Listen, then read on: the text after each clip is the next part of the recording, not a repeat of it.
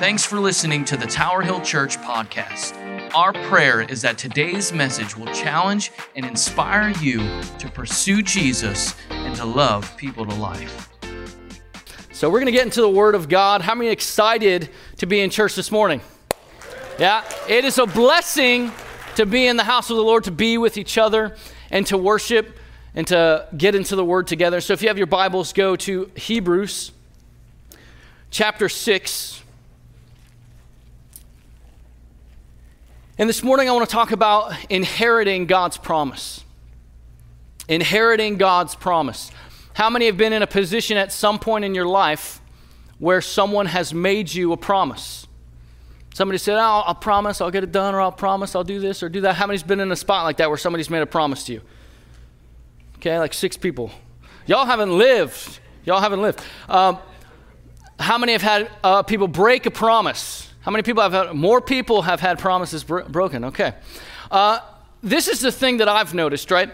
We all have had, whether you raise your hand or not, we all have had a person break a promise to us at some point.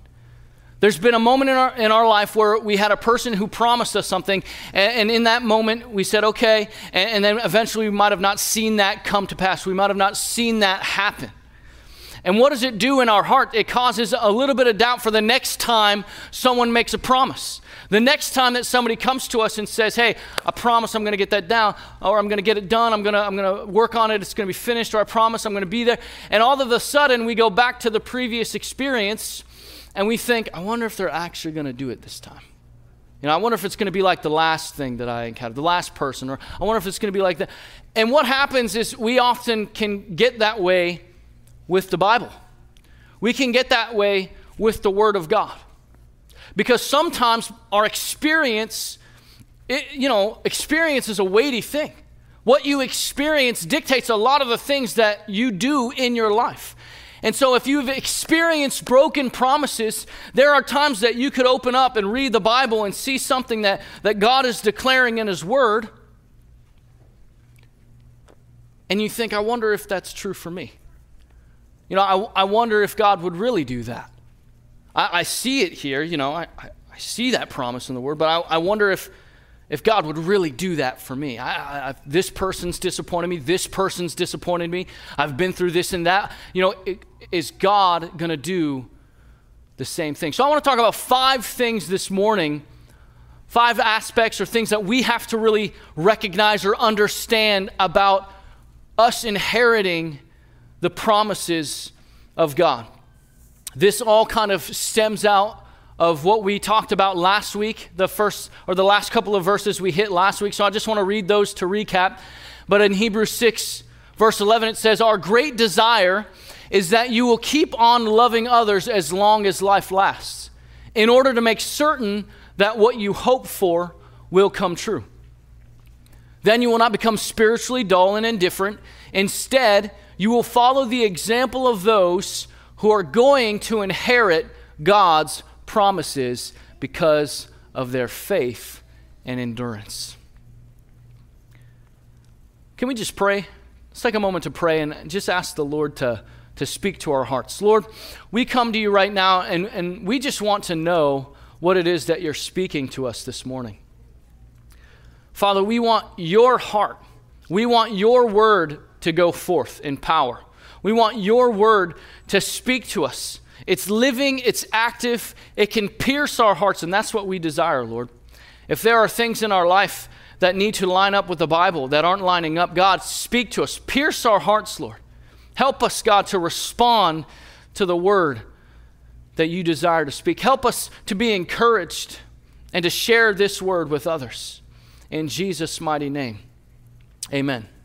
So we're going to run through five things Five things that we have to realize, to understand about inheriting God's promise.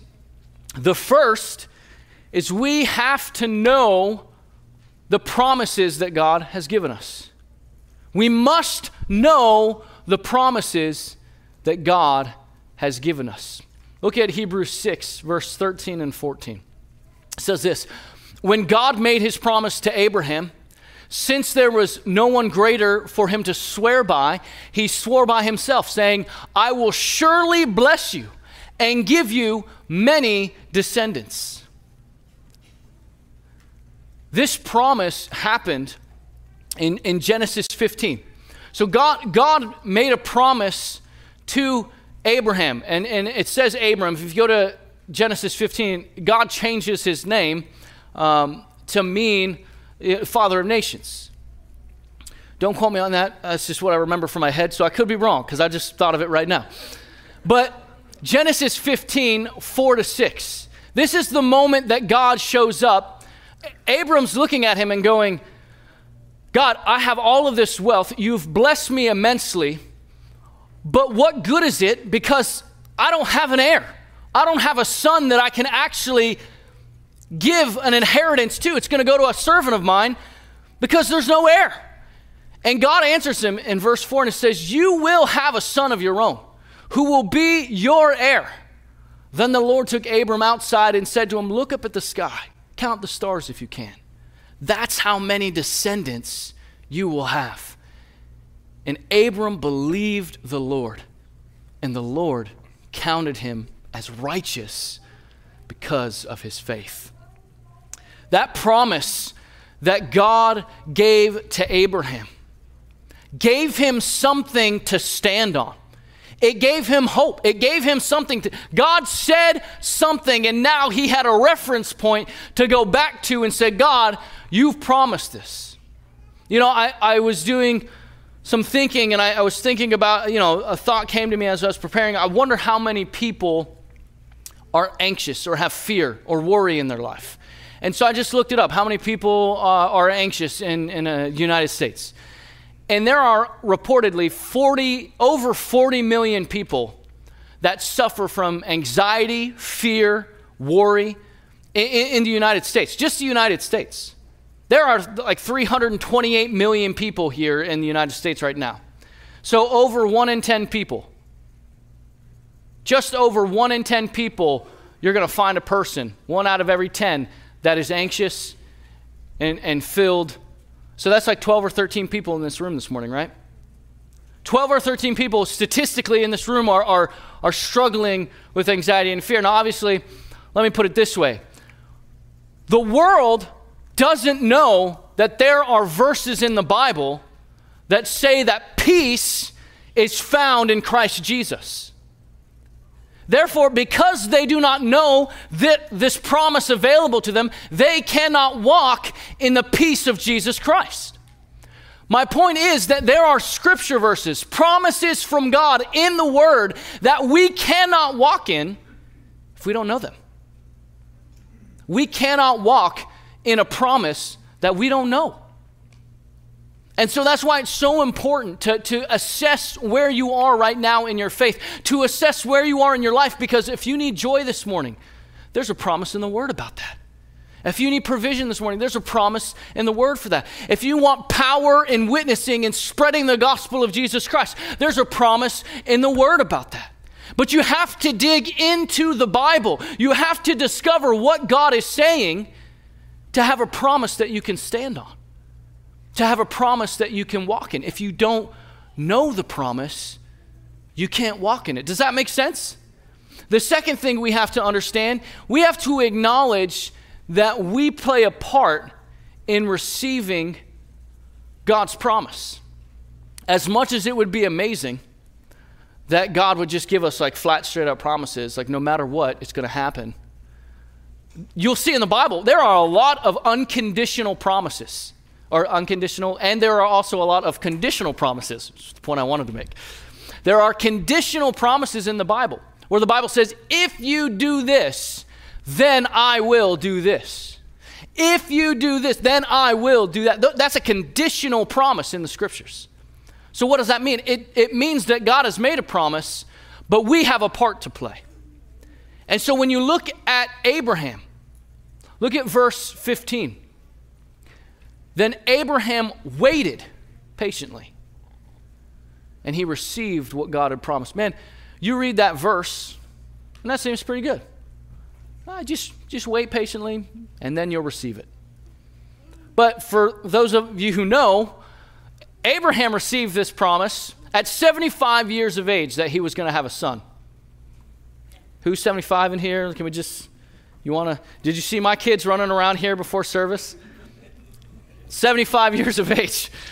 All right, but that's when he that's when he was promised. He didn't get it till he was one hundred. We're talking twenty-five years to wait on a promise from God. twenty-five years.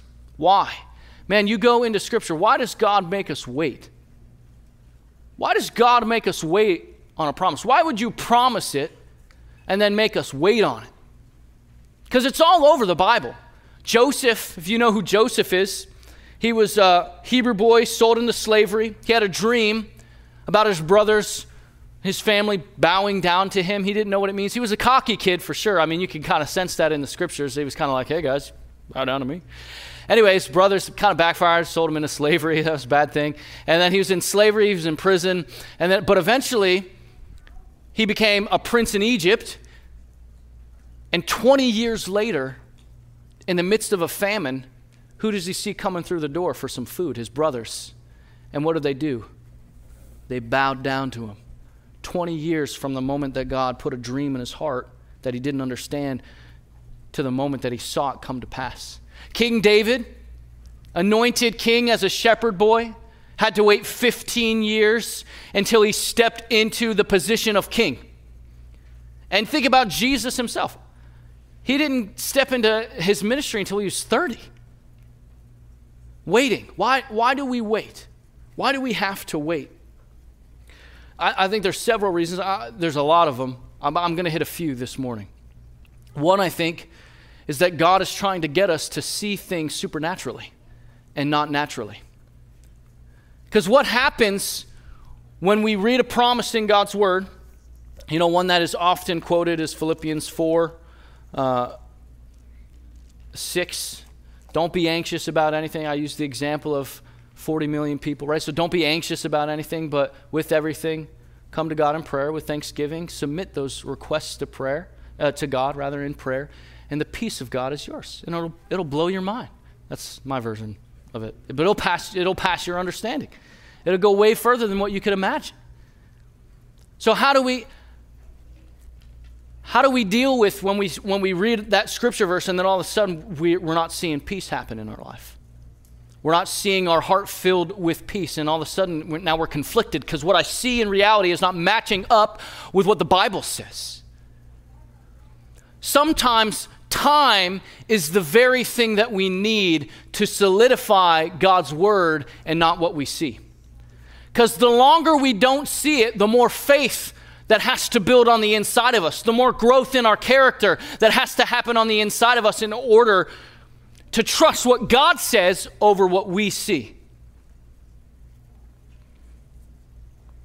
You know, maybe you have a child that's rebellious. You know, maybe there's a healing that you need in your body, or you are facing anxiety or fear, depression. You're bumping up against things in your life. There are supernatural realities that supersede natural realities. I'm going to tell you that when Jesus stepped on water, there is the natural law of physics and gravity that were defied at the moment that he took a step onto water. Impossibilities become possible when you understand that you do not live. Second Corinthians five seven says that we don't live by what we see, we live by faith. We live by believing.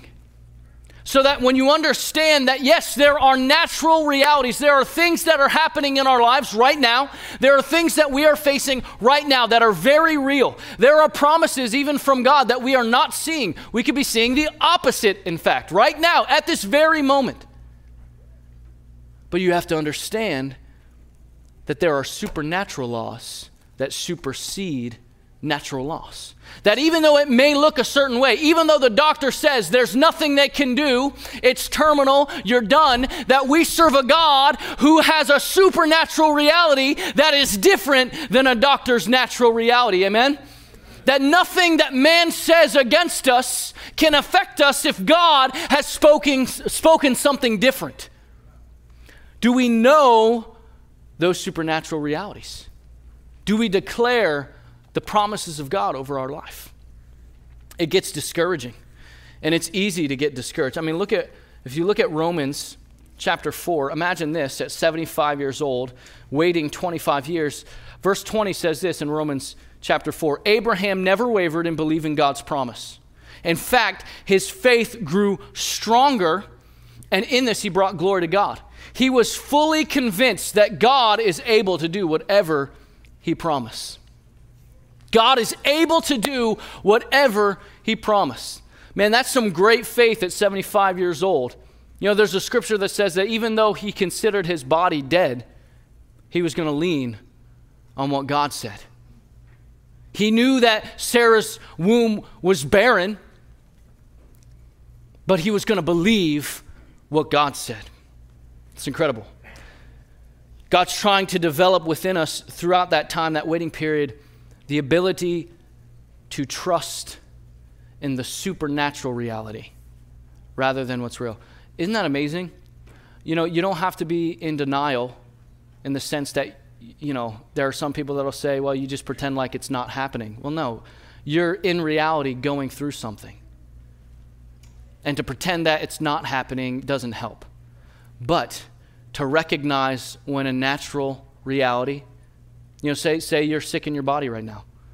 That's a natural reality. You are sick in your body, okay? To say that that's not happening doesn't help you. It doesn't help anyone around you. But to recognize that the blood of Jesus paints and creates a different supernatural reality for your body than a natural reality. Does that make, you, you understand what I'm saying? That the blood of Jesus now provides you with a, a, an option that supersedes what you're actually facing here in reality. Tracking? That the word of God is more powerful than our physical circumstances. That's why it calls us to live by faith and not by what we see. The second thing that I see is we wait because we always want to rush the process. Anybody enjoy waiting? Nobody from first service did. Let's see if anybody likes waiting here. No, no hands. So yeah, it's a pretty consistent thing across the board. We, we just don't like to wait. Things happen fast. We need it to happen fast. We need it to happen now. But I guarantee you, any food you eat, any car that you drive in, any building, we're sitting in a building right now, any building that you walk through, any phone that you message or, or have a conversation on, everything has a process.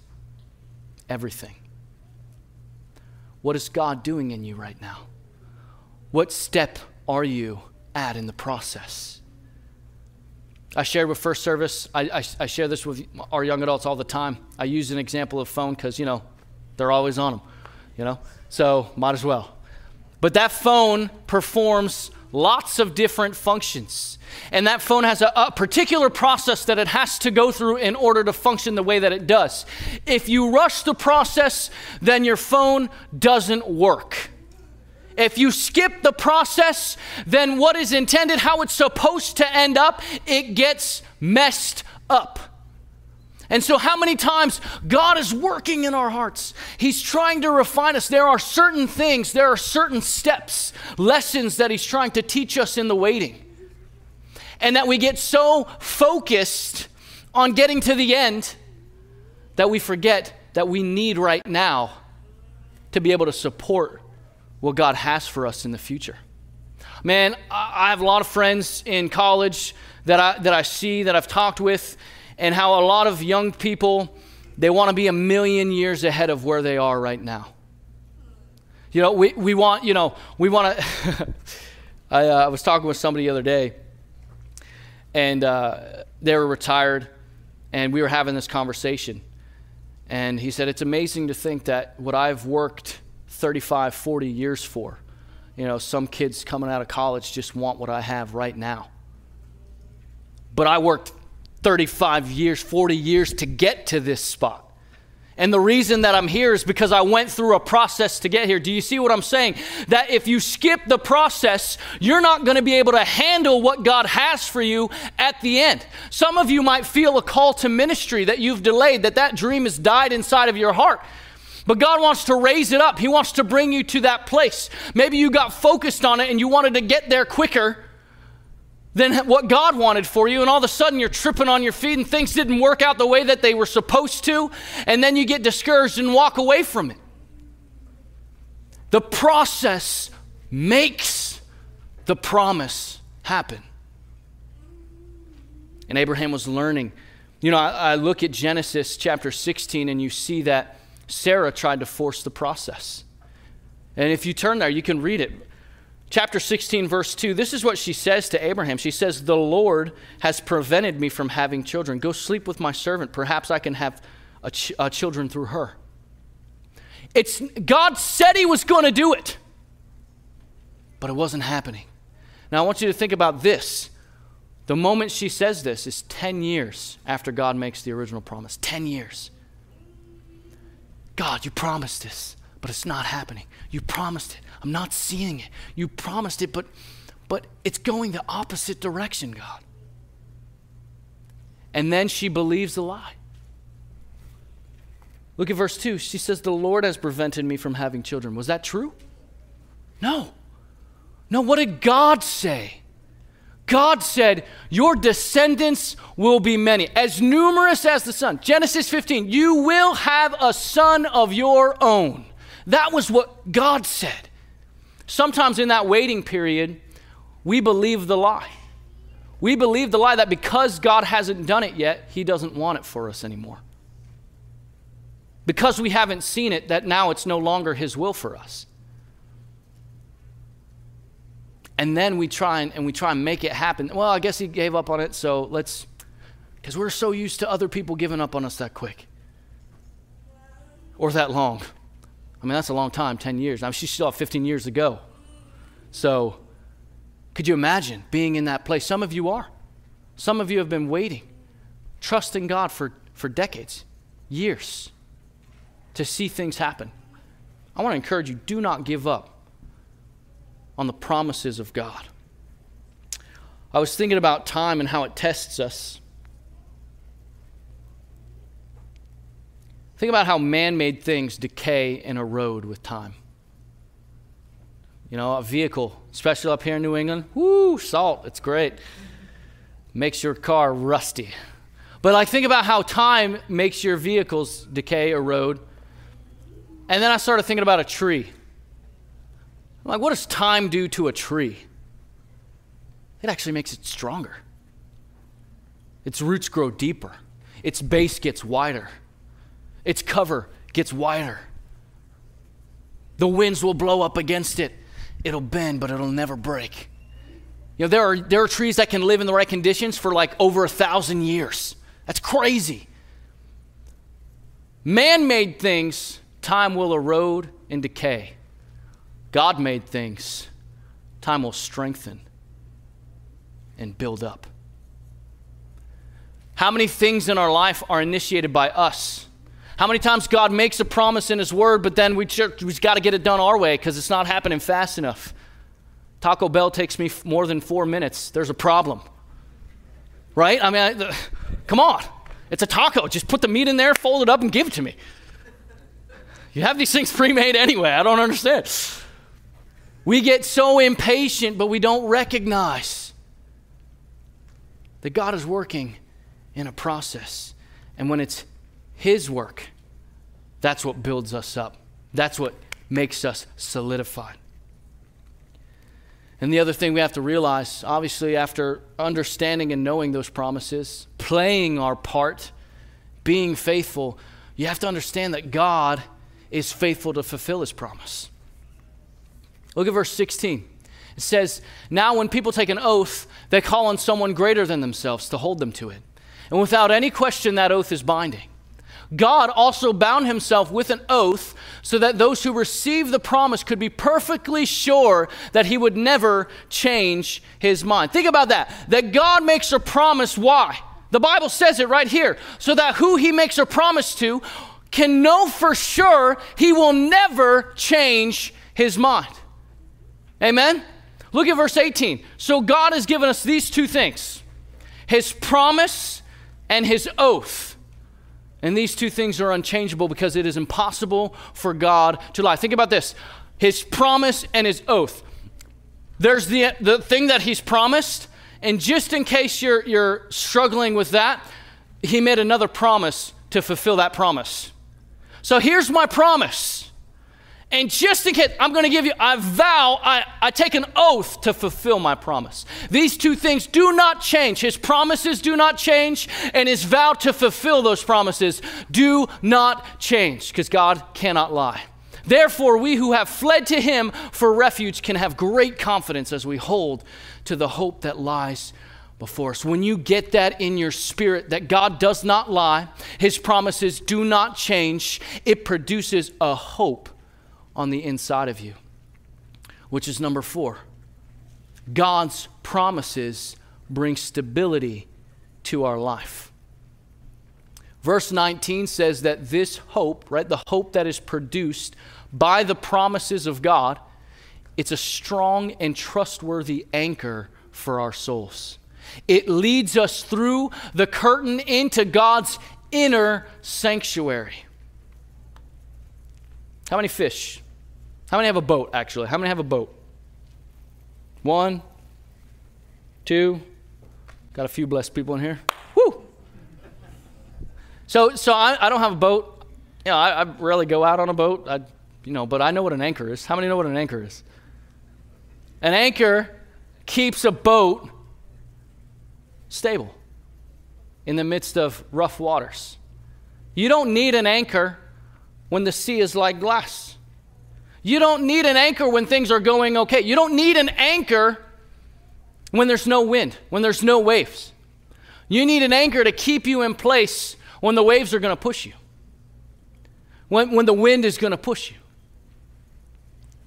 This is the word of God to us. This, this is the promise of God in our lives, that we need the promises of God and the hope that's produced, because we know when he says it, he's going to do it. That hope grounds us so that when the world is pushing up against us and telling us, it's not going to work out for you.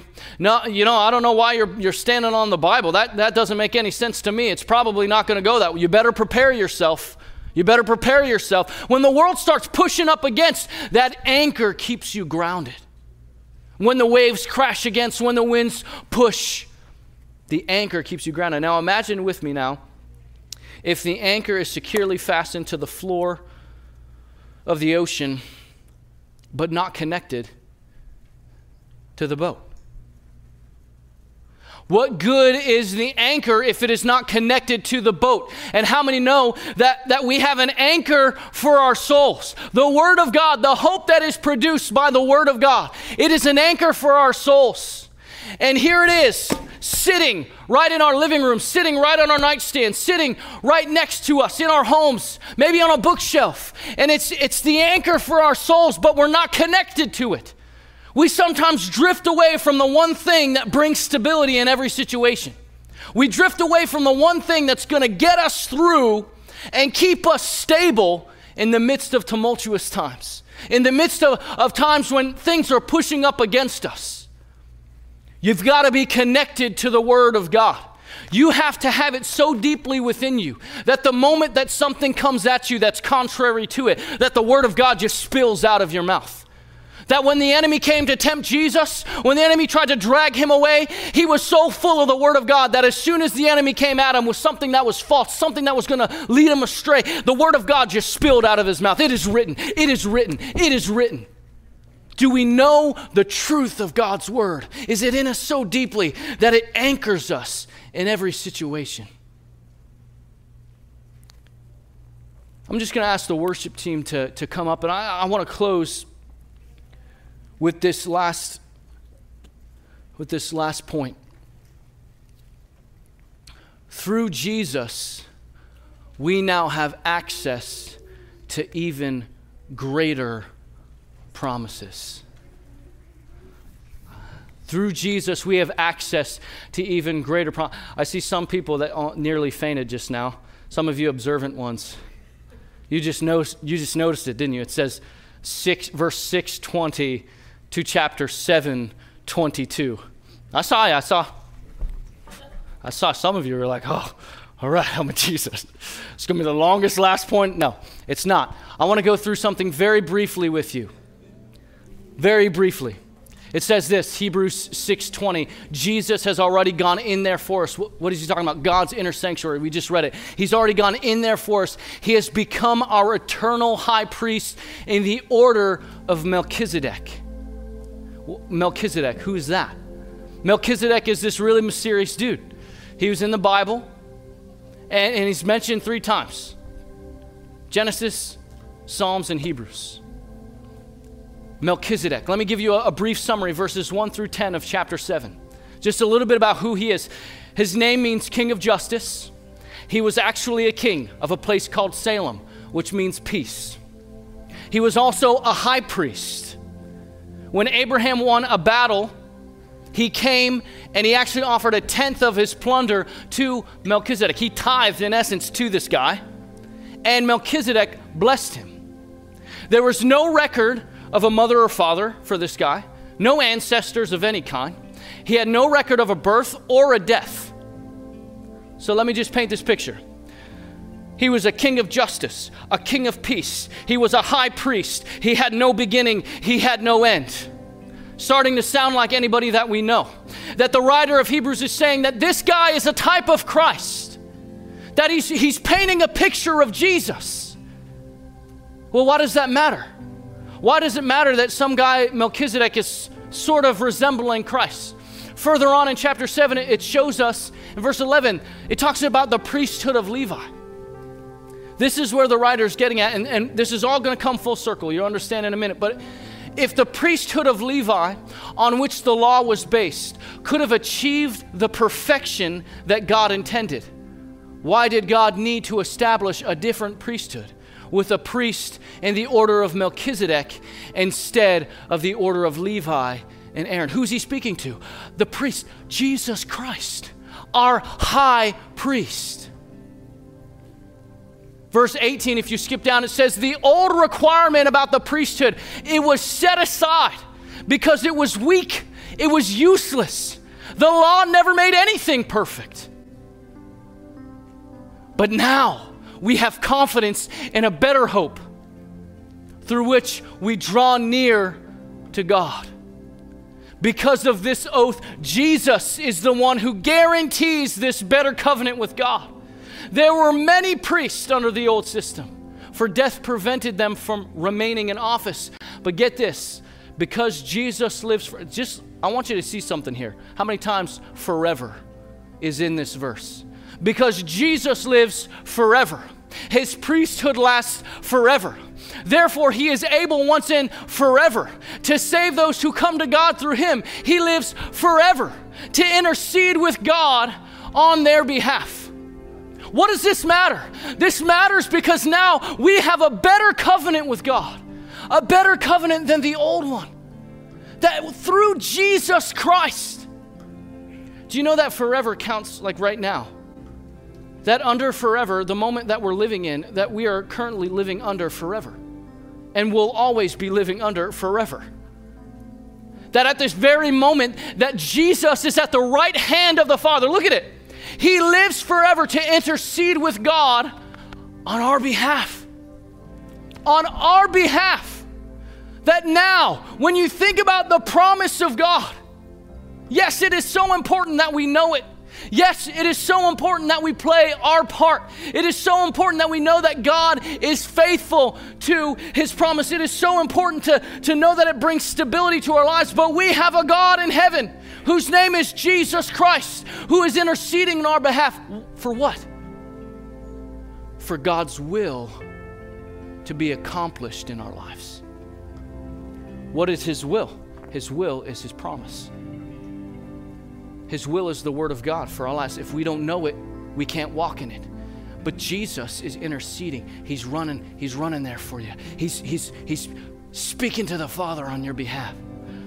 I know right now that they don't see it. I know that right now they may be discouraged. I know that right now they don't see what you're doing, but, but keep working in them, God. Keep working them, keep moving. They're gonna see it. They're gonna get there. They're gonna see it come to pass because you're faithful. And I'm gonna intercede on their behalf because I know it's what you wanna do in their life. Let's stand to our feet. If there is a promise that God has given you, maybe you've lost hold of it. If there's a promise in God's word for your circumstance, I encourage you, live by what this says, not by what you see. I, I feel it welling up in my soul that God is, just has a heart for the discouraged this morning, for those who are weary in well-doing. The Bible says in Galatians six nine, don't be weary. Don't be weary for doing good. For in time, get it, in time, you will receive a harvest if you do not give up. Come on, we can't give up when we don't see it. We can't give up when it doesn't work the way that we think it should. We can't give up if we know God has spoken it. We can't give up this morning. So if you feel that in your heart, That, that the Holy Spirit just showed up and kind of knocked on your door this morning. He loves you. He's encouraging you this morning. He has a plan for you. Could you raise your hand and just say, this is me. This is where I'm at. I've grown weary. What God has promised will come to pass. You know, I was talking with Pastor Andy before or, or after last service, and God always does what he says he's going to do. Think about the person of Jesus Christ. We're going to get there in a few weeks in Hebrews eleven. But all of them were waiting for the promised Messiah. Because, and they, and they all passed away before it happened. But God is always good for his promise.